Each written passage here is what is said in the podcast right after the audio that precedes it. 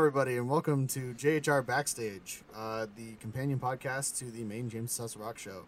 Now, today's episode Woo. might be a little different uh, because we're trying something new out, uh, thanks to our relentless college uh, college schedules. Uh, the two of us are now recording this remotely together. We are no longer in the podcast studio together, so the quality of this podcast may vary wildly depending on how things go here. Um, now, neither one of us are tech wizards. Not really. we no. do vaguely know our way around things, thankfully. Yeah, uh, being uh, let's players for a long time definitely helped with that. It certainly does. So, I was thinking today's at least starting point of conversation could be our least favorite albums from our favorite artists. And like Ooh. obviously least favorite doesn't have to mean like you hate the album by any means or like that it's completely bad, just more so like if you were to listen to this band, that would be the last album you would think to listen to kind of thing. Right. So, It's a very interesting question to be honest with you because you always like people are always like, "Oh, what's your favorite album? What's your, you know, what oh, excuse me, what's your go-to song? What's your, you know, what um but it's just I I don't think I've ever had like I, I don't know if I've had anyone ask me like, "Oh, what's your least favorite?" yeah, So it's very interesting. I mean, I, I always find it fascinating because like it's obviously a band you love so much. What do Mhm. you not like about them? Because like the, everyone's bound to make something that you're not terribly a, a fan of, regardless of how much you love them. True. So I mean, I can start if you want, or if you had something in mind. Either way. No, please. Go Yeah. ahead. Uh, so I mean this this is obviously gonna this is a big point of conversation to a lot of fans anyway. Blink One Eighty Two is is definitely one of my favorite bands, and Mhm. uh, they have a very rocky history when it comes to uh, albums that the general fan base didn't like that much. Uh, me personally, I'd probably have to say my least favorite album from them would be Actually, this is a harder question than I thought it would. I kind of thought about this before we even started recording, and I still am having trouble like deciding definitively because like I don't want to say it and then like double think myself because like immediately I was gonna say California, which was their not their last album, but the album just before that, and Sure. it's not that I don't. uh, That's not that I hate the album. There's plenty to love about it, but it just didn't feel right. So the biggest thing that I can say about California is the lyrics feel very rushed, and I mean there's there's actual like evidence of that in that Mark Hoppus said that the producer John Feldmann encouraged him to like not think twice about a lot of the lyrics and just like you know go and do it, write it, and be done with it kind of thing, which What a excellent mentality to have. I mean, it works to a certain extent. John Feldmann's one of the biggest record producers ever in the pop punk industry, so he clearly has some idea of what he's doing. But Mhm. like, it led to a lot of like na na nas and oohs and stuff like that instead of like actual lyrics. right. Yeah. And like most of the lyrics on that album made absolutely no sense whatsoever. Uh, it, they had like no structure to them. They were just you know singing words in a in a song structure. That was it. Hmm See, that's and it's interesting because you know I'm running into a, a similar issue uh, off camera. No one can see this, but uh, I'm currently scrolling through my Spotify. Um, but it, it's something that um, i i when it comes to writing music, uh, I'll start here. Um, when it comes to writing music, I know it's like, oh, you know, don't overthink it, um, and just you know, write it and just whatever comes to you, put it down. But to be honest with you, um, I as somebody who also creates uh, music, um, you have to understand that there is a certain level of uh, revisiting um, that is like almost mandatory when making a song, and like you can't just like write it and then just be done with it and like write it, perform it, record it, and then be done with it. You have to go back to it. You have to listen to it again. You have to be like, okay, actually, I think it'd be better if we did this and if we did this and this. Um, so it's just you know when you tell a band or a music artist and you're like, oh, just do it once. that it's gonna produce some pretty unless they get it right the first time, which is rare. Um, it's gonna sound weird. It's not gonna come out right, and that's probably why the album, like quote unquote, suffers. Yeah. Um, is because of that. You know, you you you need that second or third time around to be like, okay, I actually now I know what the sound should be for this song. Yeah, and Um, I I definitely agree. And one of the other things that comes with that is a lot of the lyrics are very repetitive. Like Right. um pretty much all of Matt Skiba's lyrics in every single song on California includes at least one reference to a bed or sleeping, like every single one of them without fail. hmm I feel like you only get that from being like super quick with your lyrics instead of actually thinking them out. Yeah, probably because he was just tired. Yeah, no, and and that's definitely like the most telling thing of that. The other thing that was talked about with the release of that album is that they were in the studio until like two or three in the morning some nights because they were just continually making songs. Jesus. So probably all of them were very tired. Well, at this point, it had been so long since the last Blink One Eighty Two album. I think they just kind of wanted to, you know, appease fans by putting something out, and like it is pretty good quality, all things considered, but not my favorite of theirs. It, it was also, of course, controversial due to the fact that it was the first one with Matt Skiba instead of Tom DeLonge, Hmm. which already was going to get a lot of people to hate it, regardless of the quality of the album. Yeah, that's true. I would say, um, on my end, when it comes to uh, like bands that have produced albums um, that aren't really my favorite, one key one that sticks out in my mind um, is AJR's Neotheater. Yeah, which I think we Um, briefly talked about in one of the other podcasts.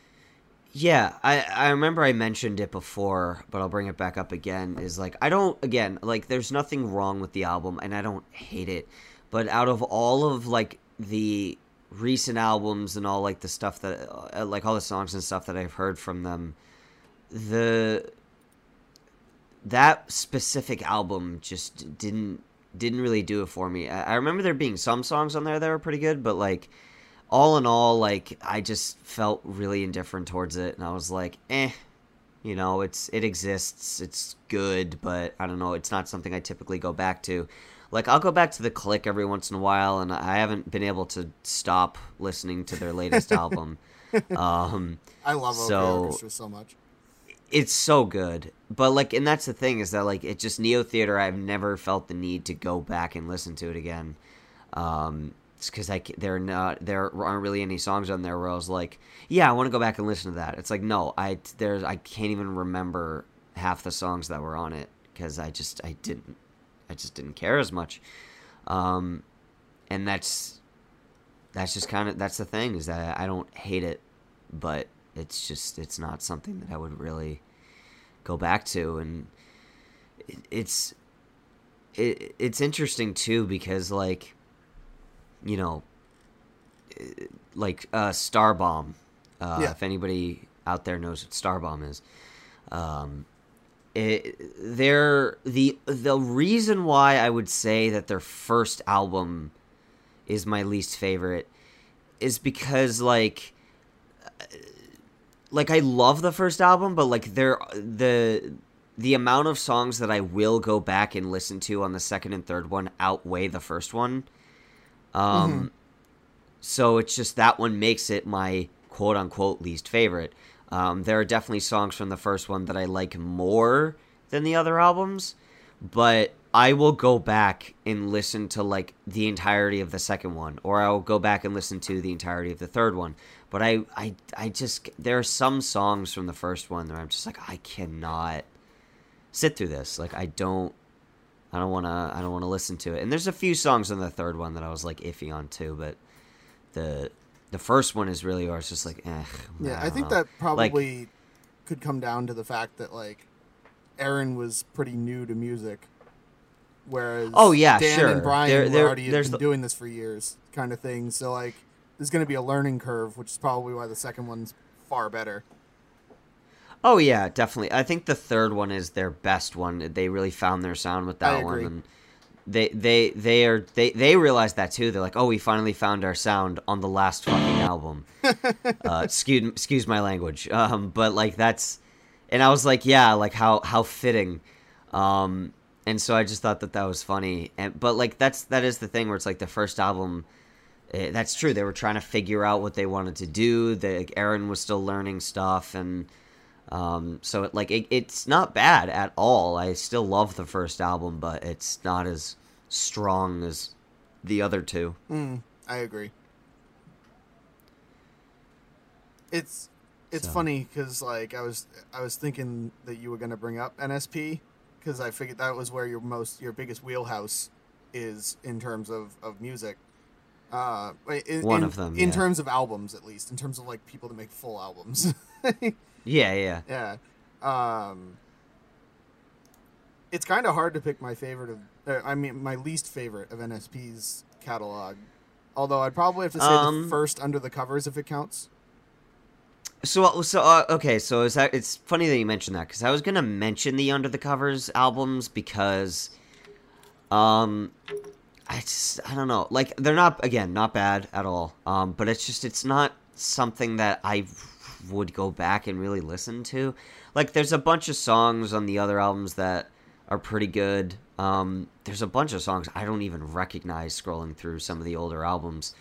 Um, but like the under the covers albums like while their covers are pretty good um it's just those are the albums i find myself like not really going back to all that much and like i i, I guess there might it, like if we're gonna exclude cover albums like if we're gonna do that then i'd probably say their like f- first album Yeah, NSFW. um, it would be the same for me. yeah. Because the second one, this their second album has more songs that I at least I know love about. Strawberries and Cream so much. Strawberries and Cream is a fantastic album. it is. Um, it's it's funny because like the only Under the Covers album that I do go back to on a pretty regular basis was the second one. Because like the 1st Mhm. one had a couple of good ones. I really liked "Everyone Wants to Rule the World" or "Everybody Wants to Rule the World" and stuff like that.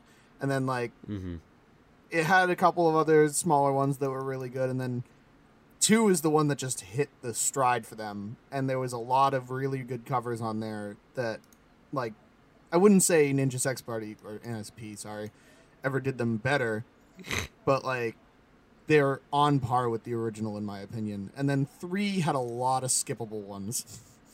It it had a lot of good ones too because it had like Down Under and stuff like that, which I think is a really good cover for them. And of course the the um, Don't Fear the Reaper with the full orchestra and all that. But 3 had the most skippable covers out of all three See, it's- ones.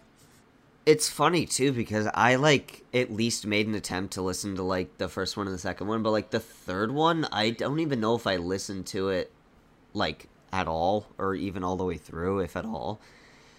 But like, and that's the thing is that like that's kind of telling of that album, where it's just like, oh, it's just another cover album, because I I think that their best stuff comes when you know they're sitting down and writing jokes about like dicks and stuff. Well, yeah, of course. Yeah. So it's like that. So like when they make cover albums and stuff, I'm like, okay, that's pretty cool. But you know, where's Yeah, my NSP? I, I I get that. yeah. I did, and, and I know we're talking about least favorites here, but just while we're still on the topic of NSP, the Prophecy is Yeah. easily their best, one hundred percent. Like I, thought Cool Patrol I- was, and then when Prophecy came out, I absolutely adore the Prophecy album. It is so good. It is so funny, and it is arguably one of their best albums that they have out. Oh, I feel like that that's is. kind of telling for bands is that like with each new album they get better and better and better. Um, you'd like to because I called Cool. Patrol my favorite when that was out, which was the last album, and then when the Prophecy came out, I was like, no, all right, this is my favorite now. Yeah. Exactly. And that's the thing. And like I've noticed that it's just because you learn and you grow and you you figure stuff out, you kind of you figure out what works and you understand more and you just you hit a point where you're like oh i get it now and like that's the thing with like even personally with uh with my stuff my albums with the exception of one of them progressively get better and better and better. Um and it's the same with your albums too. It's like each one gets better and better and better because we we're learning and we're figuring out what works what our strongest skill sets are and we figure out what we can make work. And so I feel like that when you have a band that doesn't have really like a lot of albums, but like is starting to learn what they're doing, they produce some really great stuff. It's really funny because uh, NSP really does have a lot of albums now. They do now, yes, yeah, definitely. it's it's it's kind of funny to think about how long they've been around um, nowadays in terms of how many albums. But like, I, I still your point still stands, and I know it even like applies to the both of us. Um, I the f- next band that I had in mind when I was first concepting this idea was Green Day, which I know you have some familiarity with, very little, but at least some. some. Yeah. Um, it's really hard to pinpoint like a least favorite in their music, although I'd say the the clear front runner would be, um, the uh, the newest one, Father of All, which you know ha- it was good. It was a good album. It was just a weird change of pace for Green Day, and Mhm. like it was very very short. Like the whole album was like 11 tracks, and it was only like 28 minutes or something like that, which is just unheard of for for bands of their caliber, especially like Green Day, which Green Day all of their discography is are these like sweeping cinematic albums that are like ridiculous lengths most of the mm-hmm. time. Like American Idiot and 21st Century Breakdown as far as I'm aware are over an hour long. Wow. So like for them to release like a 28 minute like 50s doo-wop rock album after having just released like Revolution Radio before which was like a definitive rock album it just felt Yeah. it felt pretty weird. Yeah, that that is kind of the thing, I guess, is that um, when when you hit a certain point, it becomes less about length, and it becomes more about um, you know the songs itself, and like I guess I can't speak to this album because I haven't listened to it, but I feel like that a big thing with that is that you once you you hit a point where you're like, oh, I want it to be a long album, and then you hit a point where you're like, well, it, doesn't really need to be long. It just the songs need to matter themselves. So like maybe it's possible that they focused more on like what will make this sound good as opposed to how long can we get the album. Yeah, I suppose you're right, but just is even more so like if if you're gonna do that, at least make the songs good, right? Which they definitely. Well, had- yeah, yeah, they they definitely had a couple of good songs on there, like um, "Meet Me on the Roof" and and the title track "Father of All" were really good songs, and then like there were a handful of other standouts, but like nothing terribly like breakout Notable. that I was like, ooh, like I need to keep listening to "Father of All." right. and like more so it's a 28 minute album that i paid as much for than the album that came before it which was like closer to 40 minutes. Hmm. four songs that i didn't like that much. I don't know. I, I feel like you need to tier that kind of stuff but i understand that the music industry is one of those like regulated ones where like no matter how big or long or short or whatever your album is it's pretty much the same standardized pricing depending on who you are as an artist Yeah, that's true. That's just I guess that's just kind of the game at this point is that, you know, you try and try and try and try and then you know, eventually you just kind of hit the point where you're like, ugh. Yeah, I mean, I can imagine Green Day's hitting that point. That Yeah, they're, around they're hitting the ugh. I was gonna say they've been around for like nearly fifty years. So, Right. And I mean, yeah, I guess I would get that like they they've. Uh, uh, hold on, I need to look at how many studio albums they've even had because I could list them all off, but like it'd be much easier if I could just look at a number. Yeah, that's true. Because like, it, it- you got to even think on top of the Green Day albums, they've also had a couple of spin-off albums under different names. hmm So they've had 13 studio albums under the name Green Day. And then they've done two studio albums under the name The Network. And they did uh, one album under the title Foxboro Hot Tubs. And then there was a, a an album under um, Billie Joe Armstrong, like solo, but it did include the other two members. So Why I think did they change their name so much? uh, because they were trying different types of music. The uh, Foxboro Hot okay. Tubs was a very like, not smooth jazz, but definitely much smoother than traditional Green Day.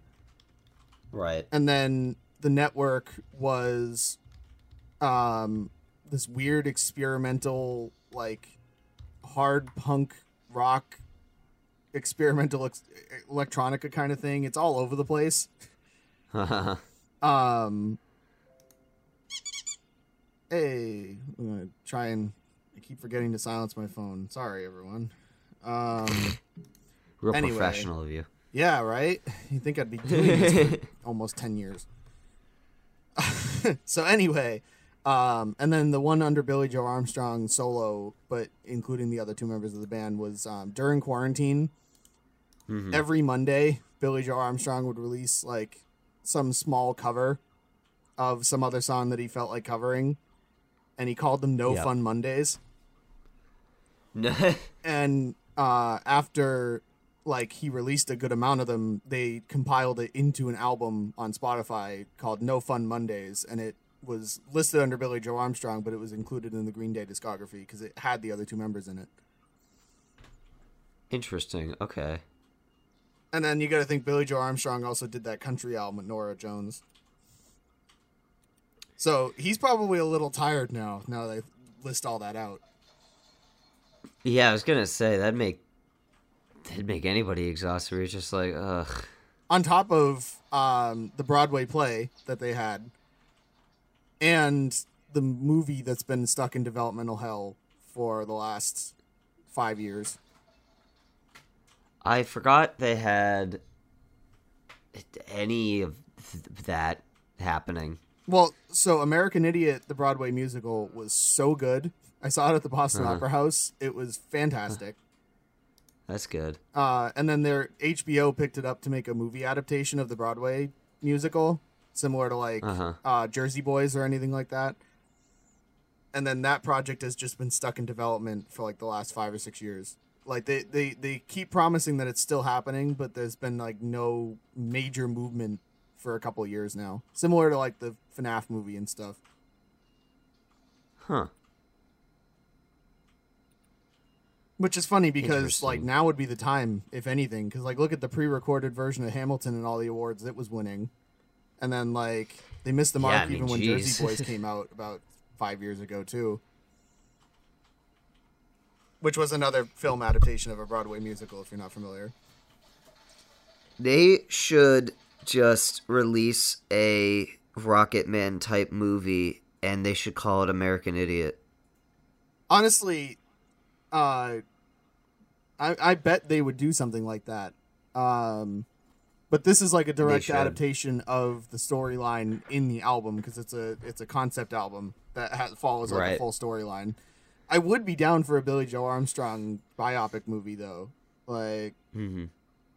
Uh, because I'd be very down for a Rocketman style movie with Billie Joe Armstrong as the the center point. I feel like they would call it Basket Case. More than likely, because that that was like Green Day's first big breakout song, and it was like you know a description of him as a person. Fair, but I also feel as though you know the the the one that's most famous that everybody knows, and they'd be like, you know, they'd be like, oh, we should call it that instead. But see, that it'd cause brand confusion then with the Broadway play, and Oh yeah, I guess the that's a movie. good point too. Yeah, that I mean, they sense, could even actually. call it arguably "Father of All." It would still fit as a movie title, and it's their latest album at the time of this recording, at least. Yeah, that's fair. I there's so many options. Yeah, I I would be super down to see a Billie Joe Armstrong movie though. Now I'm kind of curious to see that. I know they did obviously Bohemian Rhapsody, and then they did Rocketman, and then they did the one on Janet Jackson, which no one paid attention to at all. Nope. um, I, I don't even think it released in theaters. If it and if it did, it it only did for like a really short amount of time.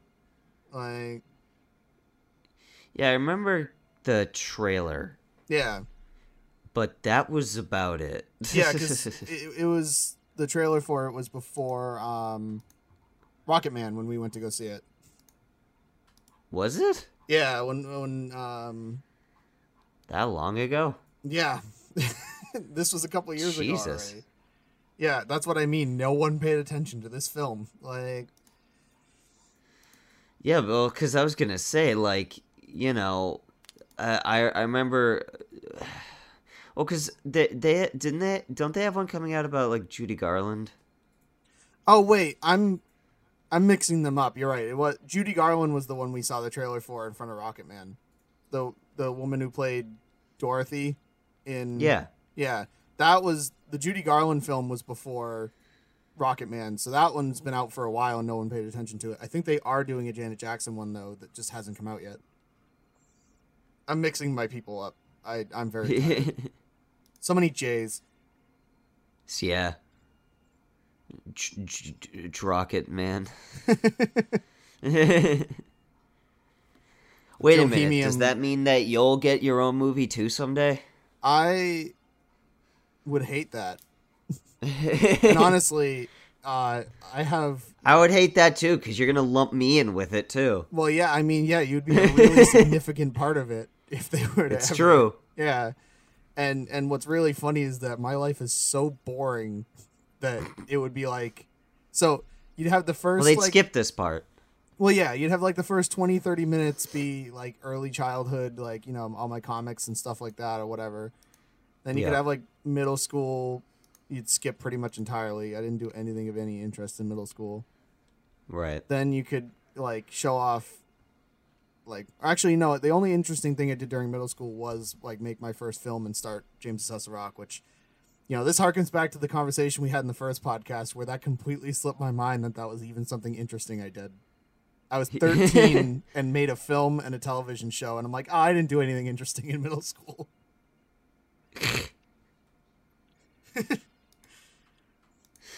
yeah that that just about. Anyway. Yeah, uh, yeah, you'd have to skip most of this. In fact, all of it from like late high school to now, if you were going to do a film. It's there's been nothing of any real big significance up until maybe this year. But anyway, that's all the time we have for Yeah. today. What a great way to end the episode. yeah. Thank you guys so much for listening. I hope this style of the podcast doesn't sound too terrible and and when I edit this if it does, we'll probably re-record it. So if you're hearing this, all went well. If you're hearing this, congratulations, you won. Yeah, exactly. All right. See you guys all next week. The the core show will come, uh, be coming back sometime in early October. Um, so keep an eye out for that. But in the meantime, we'll have all this podcast fun for you still weekly, as it always was. Thank you guys. Peace. See you later, guys.